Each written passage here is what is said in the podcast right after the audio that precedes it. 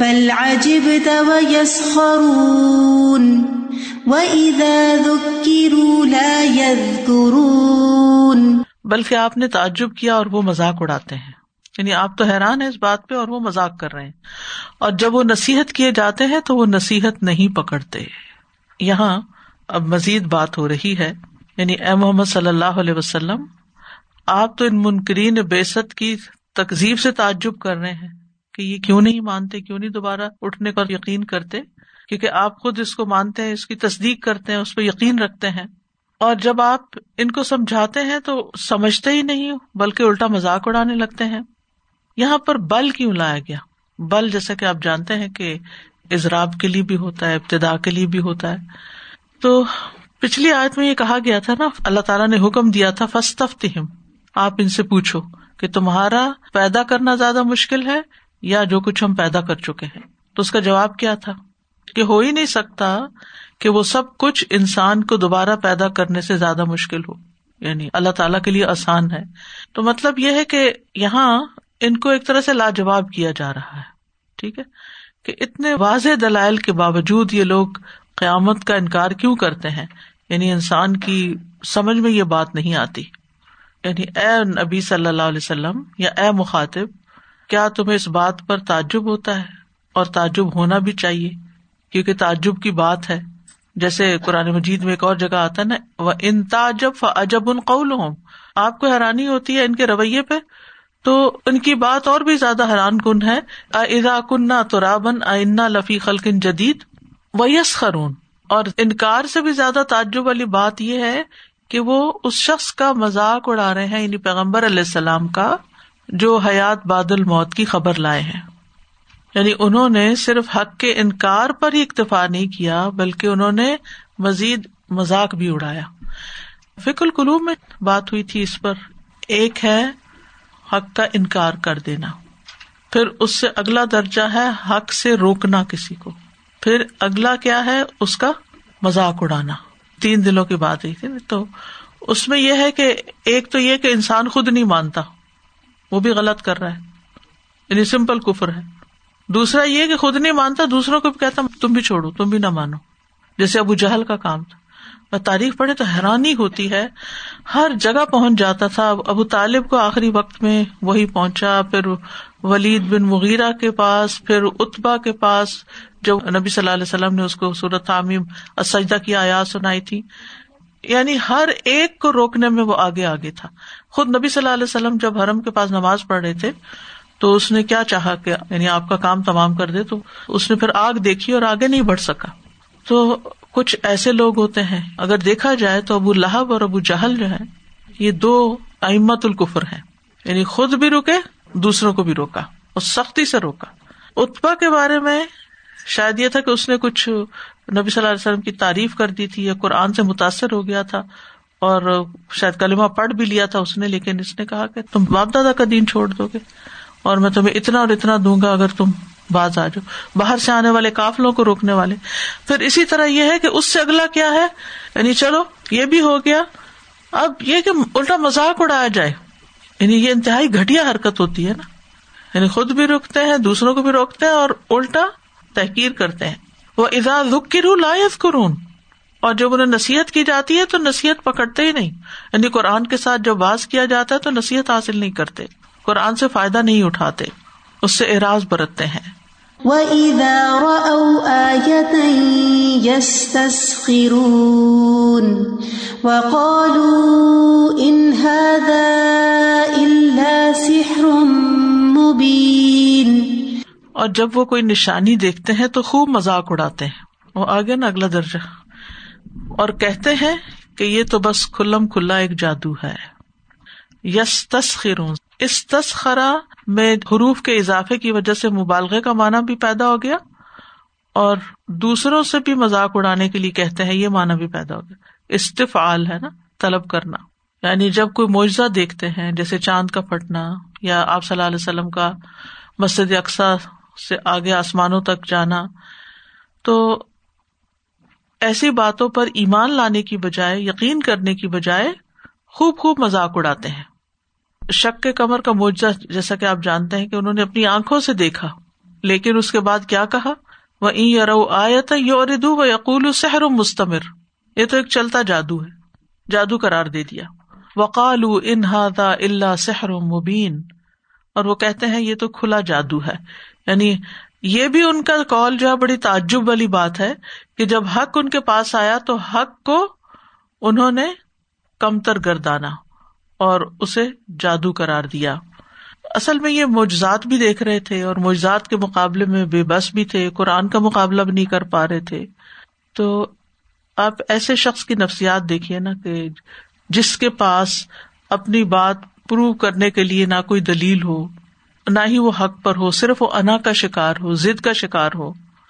تو ایسا شخص پھر کیا کرتا ہے؟ اینڈ آف دا ڈے دوسرے کا مذاق اڑانے لگتا ہے۔ یعنی دوسرے کو حقیر ثابت کرنے کی کوشش کرتا ہے۔ اور اس کے اوپر جھوٹے الزام لگانا شروع کر دیتا ہے۔ یعنی یہ ان لوگوں کی نفسیات ہوتی ہے جن کے پاس کوئی واضح دلیل نہیں ہوتی۔ یعنی آپ کا اگر کسی کے ساتھ کوئی مقابلہ ہے یعنی کوئی مناظرہ ہے، کوئی اختلاف ہے، اختلاف ہو جاتا ہے نا۔ ایک یہ ہے کہ آپ اپنی بات کریں، دلیل دیں اور اس کے بعد خاموش ہو جائیں۔ کوئی آپ کی بات نہیں مان رہا، آپ اس کو سمجھانے کی کوشش کرتے ہیں، سمجھاتے ہیں اور اس کے بعد آپ اپنا رستہ لیتے ہیں اور وہ اپنا رستہ آپ اعراض برتتے ہیں۔ وہ اضاخا تب مل قالو سلام وہ کرنا بھی ایسے چاہیے۔ لیکن کچھ لوگ یہ نہیں کرتے۔ وہ کیا کرتے ہیں؟ اگر ان کی کوئی بات نہ مانے تو دھمکیوں میں اتر کرتے تمہاری ایسی تیسی۔ اور پھر بعض اوقات اس سے بھی بات نہیں بنتی تو خود بھی مذاق اڑاتے ہیں، اوروں کو بھی ساتھ شامل کر لیتے ہیں۔ ذاتیات پہ اتر آتے ہیں۔ ایگزیکٹلی ذاتیات پہ اتر آتے ہیں۔ دیکھیے، آپ سب جتنے بھی دین پڑھنے والے لوگ ہیں نا، ان کو یہ ایکسپیرئنس ضرور ہوتا ہے کہ خاندان میں یا دوستوں میں یا ورک پلیس پہ یا کسی بھی مجلس محفل میں، کسی شادی میں، کسی پارٹی میں آپ کے جب انٹریکشن لوگوں کے ساتھ ہوتا ہے، آپ کا حال حلیہ مختلف نظر آتا ہے، تو وہ آپ سے پوچھتے ہیں کہ آپ کیا کر رہے ہیں، آپ انہیں بتاتے ہیں، میں قرآن پڑھ رہی ہوں۔ پھر وہ آپ پوچھتے اچھا قرآن میں یہ جو لکھا ہوا ہے، تو اس کے بارے میں آپ کیا کہتے ہیں؟ اور کبھی کہتے ہیں کہ ایک سوال کا اگر آپ جواب دے دیں تو میں بھی پڑھنا شروع کر دوں گی۔ تو آپ جب بتانے کی کوشش کرتے ہیں تو پھر ہر بات کے جواب میں نہ بھی کر دیتے ہیں، نہیں نہیں نہیں نہیں، یہ بات ایسے نہیں، یہ نہیں، ایسے نہیں ایسے نہیں۔ آپ وہاں پر کیا طریقہ اختیار کریں گے؟ کیا کرنا چاہیے آپ کو؟ کچھ لوگ تو لاؤڈ ہو جاتے ہیں نا یعنی آپ جس سے بات کر رہے ہیں، وہ آپ کی بات ماننا نہیں چاہتا، حالانکہ آپ نے بات کھل کے ساری واضح کر دی۔ تو پھر وہ اونچی آواز کر لیتے ہیں۔ کیا آپ کا کام یہ کہ آپ اس سے بھی اونچی آواز کریں؟ ریلیکس نہیں آپ دیکھیے کہ بعض اوقات ایسی ڈبیٹس ہوتی ہیں نا، ٹی وی پہ یا اس پہ یو ٹیوب پہ بھی ڈبیٹس ہوتی ہیں۔ اب ان ڈبیٹس میں بعض اوقات ہم دیکھتے ہیں کہ افسوس کے ساتھ کہنا پڑتا ہے، ہمارے اپنے اسکالر ہوتے ہیں مسلم اسکالر بات ختم نہیں کرتے، بحث کیے جاتے کیے جاتے کیے جاتے۔ حتیٰ کہ غصے میں بھی آ جاتے ہیں۔ اب آپ دیکھیے کہ جو لوگ آپ کو واچ کر رہے ہیں، وہ سارے آپ کے اپنے نہیں ہیں۔ وہ سارے مسلمان نہیں ہے جو مسلمان ہوں گے، ہو سکتا وہ تو کہ شابش شابش، اور لگاؤ۔ لیکن اگر آپ کا مقصد اسلام کو پیش کرنا ہے اسلام کی خوبصورتی پیش کرنی ہے، تو اس وقت آپ کو بڑے بڑے دلائل سے نہیں، حسن سلوک سے پیش کرنا ہے۔ ایک مسکراہٹ، ایک خاموشی ہاں ٹھیک ہے، اوکے۔ بات کر کے اس کے بعد غصے میں نہیں آنا، کسی صورت غصے میں نہیں آنا۔ بازو کا تو آپ دیکھیں کہ بچے ہوتے ہیں، آپ کے، آپ سے آرگیو کرتے ہیں، وہ آپ سے با سوال پوچھتے ہیں، آپ کو جواب نہیں آتا، یا آپ کو جواب آتا بھی، آپ دیتے ہیں، وہ آپ کے جواب سے مطمئن نہیں ہوتے۔ پھر وہ اور سوال کر دیتے، پھر وہ اور سوال کر دیتے۔ اس وقت آپ کو غصہ آتا۔ ہے پھر آپ کیا کرتے؟ ہیں ڈانٹ کے چپ کرا دیتے۔ ہیں یا آپ بائک آؤٹ کر دیتے ہیں، وہاں سے ہٹ جاتے۔ ہیں کیا آپ نے اسلام کی قرآن پڑھنے والے انسان کی ایک اچھی تصویر پیش کی؟ اینڈ آف دا ڈے وہ کیا تبصرہ کرتے ہیں؟ یہ دیکھا، یہ مولوی لوگ ایسے ہی ہوتے ہیں۔ یہ جھگڑالو ہوتے ہیں، لڑاکے ہوتے ہیں۔ آپ یہی پڑھ رہی ہیں۔ تو یہ یاد رکھیے کہ دلائل ضرور دے لیکن نہ آواز اونچی کرنی ہے، نہ ہی آپ نے مذاق اڑانا ہے، نہ ہی آپ نے کوئی دمکی دینی ہے، نہ ہی آپ نے ہاتھ چلانا ہے، نہ ہی آپ نے غصہ کرنا ہے۔ بتا کے ریلیکس رہے۔ انما انت مذکر، لستا علیہم بے مسیطر آپ کا کام ہے نصیحت کرنا۔ آپ کا یہ کام نہیں کہ آپ ان کے اوپر زبردستی دھوس کرے کہ نہیں، جو میں سوچتی ہوں، میں تمہیں منوا کے ہی چھوڑوں گی۔ منوانا ہمارا فرض نہیں۔ ہمارا فرض ہے بتانا۔ اور اس کے لیے ہماری بھرپور تیاری ہونی چاہیے۔ اور اگر کسی بات کا جواب نہیں آتا تو کیا کہنا چاہیے؟ لا ادری، مجھے اس کا جواب نہیں آتا۔ کوئی ضروری نہیں ہے کہ ہم ہر بات ہی جانتے ہو ہر بات کون جانتا ہے؟ کوئی بھی نہیں جانتا۔ کیا فرق پڑتا ہے؟ اور ہم سمجھتے شاید ہماری بےزتی ہو جائے گی۔ کوئی کہے گا کہ اس کو یہ بھی نہیں آتا۔ ہاں نہیں آتا۔ کیا ہوا؟ کیا تمہیں سب کچھ آتا ہے؟ نہیں۔ بڑے سے بڑے ماہر ماسٹر کو اپنی فیلڈ میں سب کچھ نہیں پتا ہوتا۔ کتنا اچھا جواب تھا۔ لا علم لنا علامہ علم تنا ہمیں تو بس وہی پتا ہے جو آپ نے ہمیں سکھایا اس سے زیادہ ہم کچھ بھی نہیں جانتے۔ اور پھر یہ کہ جب اللہ سبحان تعالی فرشتوں سے کہا تھا کہ میں آدم کو پیدا کرنے والا ہوں، انہوں نے پھر سوال کیا تھا کہ آپ اس کو پیدا کریں گے؟ جو یوف دفیہ ویس قدما و نہن نصب کو بھی ہم دے کب نقدس کیا فرمایا اللہ تعالیٰ نے؟ انی عالم اللہ تعالیٰ بات ہی ختم۔ انی عالم اللہ تعالم وضاحتیں نہیں دی۔ تو خیر الکلام ہی ماقل ود اللہ چھوٹی بات کرنی چاہیے۔ مختصر بات کرنی چاہیے۔ اور خاص طور پر ایسے مقامات پر۔ ڈیفینسو نہ ہوا کرے بہت زیادہ۔ کیونکہ بہت سے لوگوں کی عادت ہے، ذرا سے ان سے کوئی بات پوچھ لو، وہ ایک دم ڈیفینسو موڈ میں آ جاتے جیسے ان پہ کسی نے اٹیک کر دیا ہو۔ یعنی آپ پہ اٹیک نہیں کیا کسی نے۔ کسی نے سوال پوچھا، اس کا انداز ایسا تھا۔ کوئی بات نہیں۔ ریلیشن شپ میں بھی اور ویسے بھی گفتگو میں بعض اوقات کوئی شخص آتا ہے آپ کے پاس اور آپ کے بارے میں آپ ہی کے منہ پر ایسی غلط بات کہہ رہا ہوتا ہے کہ جس میں کوئی حقیقت نہیں ہوتی۔ آپ ہلکا پھلکا کوئی سوال پوچھ لے، آپ کہ میرا تو اس سے کوئی تعلق نہیں، لیکن اگر وہ نہیں مانتا، نہ مانے۔ اللہ کو تو پتا ہے کہ جو کچھ تم کہہ رہے ہو وہ غلط ہے۔ جواب جاہلا باشد خاموشی کے الجھنے والوں کے جواب میں آپ خود نہ الجھے خاموشی اختیار کریں۔ کیونکہ جو آپ کے بارے میں غلط بات کہہ رہا ہے وہ جاہل ہے۔ سر میں سوچ رہی تھی کہ امبیا علیہ السلام کی پوری کی پوری زندگی کی مثالیں ہمارے سامنے موجود ہیں۔ موزا علیہ السلام کو فرعون جیسے شخص کا سامنا تھا۔ ہم جتنے بھی اگینسٹ دا اسلام کوئی بھی بات سن لیں کسی سے بھی تو ہمیں یہ ذہن میں رکھنا چاہیے یہ تو ہمارے اپنے لوگ ہیں۔ موسا علیہ السلام نے فرعون کا سامنا کیا، ابراہیم علیہ السلام نے کس کا سامنا کیا، نبی صلی اللہ علیہ وسلم نے کتنے بڑے بڑے مشرقین اور کاذبین کا سامنا کیا؟ کیا ان میں سے کسی ایک نے بھی کسی بھی قسم کا کوئی ایسا ریئیکشن شو کیا تھا؟ Argue for the sake of arguments کی تھی۔ پوری امبیا کی تمام حیات طیبات میں ہمیں یہی ملتا ہے کہ دین کی بات پہنچانے کے لیے جو سب سے زیادہ ضروری چیز ہے وہ اپنے دماغ اور دل کو وسیع کرنا اور اس کو ٹھنڈا رکھنا ہے۔ اور اپنے عمل پہ کام کرنا۔ بالکل۔ یعنی اپنے اخلاق اور عمل سے کیونکہ بہت سے لوگ آپ کی تقریر سے نہیں لیکن آپ کے اخلاق سے متاثر ہو کر دین کی طرف آ سکتے ہیں۔ مجھے پتا نہیں کیوں کل یاد آتا آپ نے بہت پہلے لیکچر میں ایک دفعہ یہ بات کہی تھی کہ جب کبھی آرگیومنٹ ہوتا ہے نا تو ضروری نہیں کہ وہ جو آرگیو کر رہا ہے جو دوسرا پرسن سن رہا ہے ان کے درمیانی ہوتا ہے تھرڈ چیز ہوتی ہے آڈینس جن کو اس سے کوئی غرض نہیں ہوتی کہ آرگیومنٹ کیا ہے ان کو غرض ہوتی ہے کہ وہ رسپونڈ کیسے کر رہا ہے اور وہ لوگ آپس میں ڈیل کیسے کر رہے ہیں۔ ان کو کچھ نہیں ہوتا کوئی scientific nothing so I think الحمد للہ یہ جو آپ اسٹریس کر رہے تھے we all have to work on that اور سیکنڈ جب آپ یہ بتا رہے تھے نا کہ انسان کی نفسیات کس حد تک پہنچ جاتی ہے کہ وہ پھر بس ایسے ریپیل کرتا ہے یو نو وہ ذاتیات پہ اتر رہا ہے اور وہ اس پرسنل اٹیک کر رہا ہے۔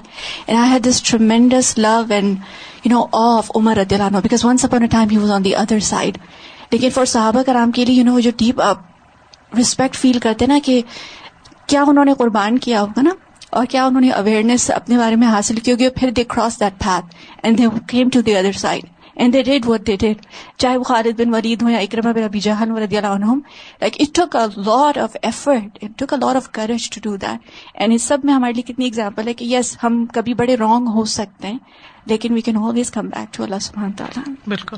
ان آیات سے یہ بات پتہ چلتی ہے کہ رسول اللہ صلی اللہ علیہ وسلم کے جو اوپوننٹس تھے، وہ آپ کی تکزیب بھی کرتے جٹلاتے مذاق اڑاتے اور کوئی بات ماننے کو تیار نہیں ہوتے تھے۔ جب ان کو نصیحت کی جاتی تو وہ نصیحت قبول نہیں کرتے تھے۔ ان کے دل سخت تھے، ان کے اندر سرکشی تھی۔ لیکن اس کے برعکس جب مومنوں کو ان کے رب کی آیات یاد دلائی جاتی ہیں تو وہ اس پر اندھے بہرے بن کر نہیں گرتے بلکہ اس سے نصیحت حاصل کرتے ہیں۔ أَإِذَا مِتْنَا وَكُنَّا تُرَابًا وَعِظَامًا أَإِنَّا لَمَبْعُوثُونَ أَوَآبَاؤُنَا الْأَوَّلُونَ کیا جب ہم مر جائیں گے اور مٹی اور ہڈیاں ہو جائیں گے کیا واقعی ہم ضرور دوبارہ اٹھائے جائیں گے؟ کیا بھلا ہمارے پہلے آبا و اجداد بھی؟ صرف انکار نہیں بلکہ مبالغے پر مبنی انکار ہے۔ انکار پر انکار ہے۔ یعنی انہوں نے صرف یہی نہیں کہا کہ نبی صلی اللہ علیہ وسلم جو پیش کر رہے ہیں وہ جادو ہے۔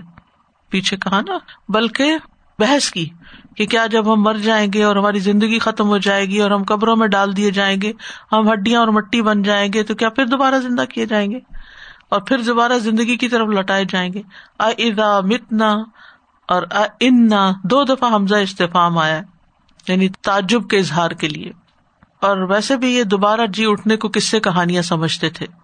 سورت نمل میں آتا وقال اللہ کفر ادا کنہ تو رابن و آبا انا انا لمخرجون؟ لقد و ادنا ہادا نہن و آبا انا من قبل ان ہادا اللہ اساتیر الاولین اور ان لوگوں نے جنہوں نے کفر کیا کہنے لگے، کیا جب ہم اور ہمارے آبا و اجداد مٹی ہو جائیں گے، کیا بے شک ہم واقعی زمین سے پھر ضرور نکالے جائیں گے؟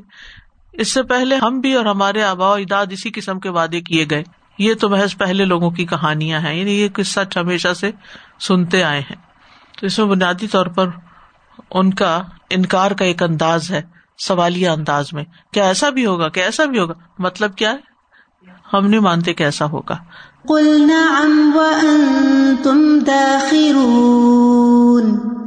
کہہ دیجیے ہاں اور تم ذلیل و خار بھی ہونے والے ہو۔ صرف اٹھائے ہی نہیں جاؤ گے، بلکہ تمہیں ذلت کا بھی سامنا کرنا پڑے گا۔ تو اللہ سبحان و تعالیٰ نے اپنے نبی کو کتنا زبردست جواب نعم۔ اٹھائے جائیں گے؟ ہاں ہاں بالکل اٹھائے جاؤ گے۔ اور مزید وان تم داخرون۔ ذلیل بھی ہوگے اٹھا کے۔ اب ان کے پاس کیا جواب رہ گیا؟ یعنی آپ انہیں بتا دیں کہ یہ بھی اٹھائے جائیں گے، ان کے باپ دادا بھی اٹھائے جائیں گے اور ذلیل و خار بھی ہوں گے۔ پھر تمہارے اندر کسی قسم کی کوئی طاقت اور کوئی باتیں اور بحث اور یہ سب کچھ کچھ نہیں کر سکو گے۔ داخرون جو ہے، شدید ترین ذلت کے لیے آتا ہے۔ سورت النمل میں بھی آتا ہے وہ کل اتو داخرین وہ سب کے سب اس کے پاس ذلیل و خار ہو کر آئیں گے۔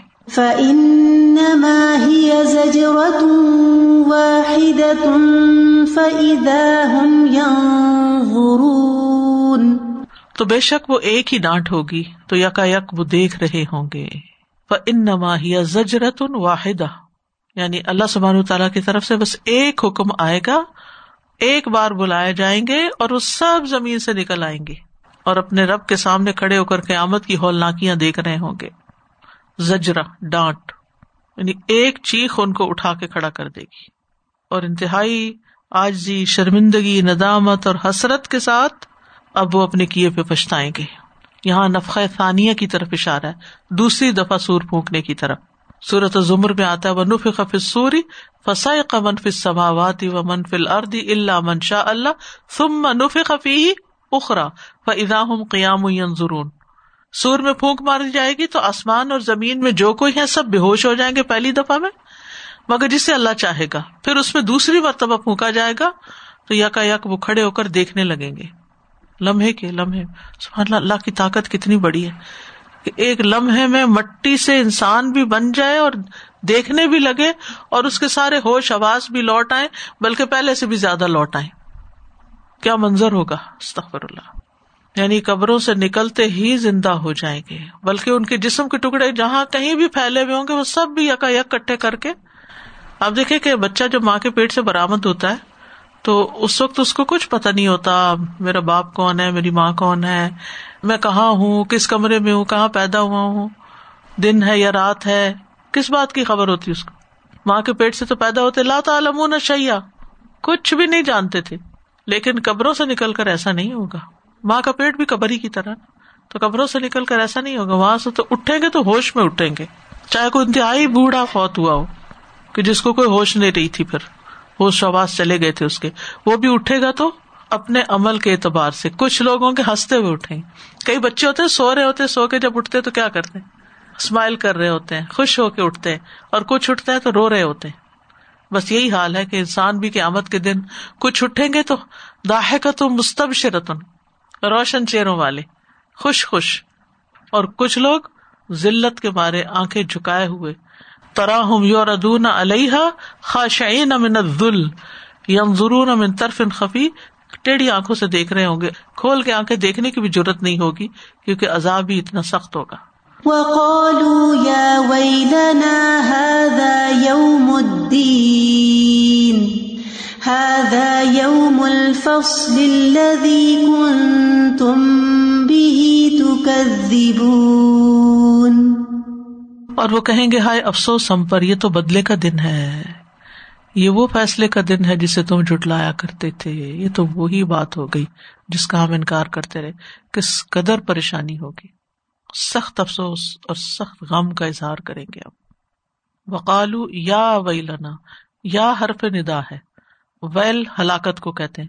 اپنی ہلاکت پکاریں گے کہ اے ہماری ہلاکت حاضر ہو جا۔ تیرے حاضر ہونے کا وقت ہے۔ یعنی اس وقت کیا چاہیں گے؟ کاش ہم مٹی ہو جاتے، ختم ہو جاتے۔ حاضا یوم الدین، یہ تو جزا سزا کا دن ہے، یہ تو بدلے کا دن ہے۔ دین کا لفظ ہے نا، بدلے کے لیے بولا جاتا ہے۔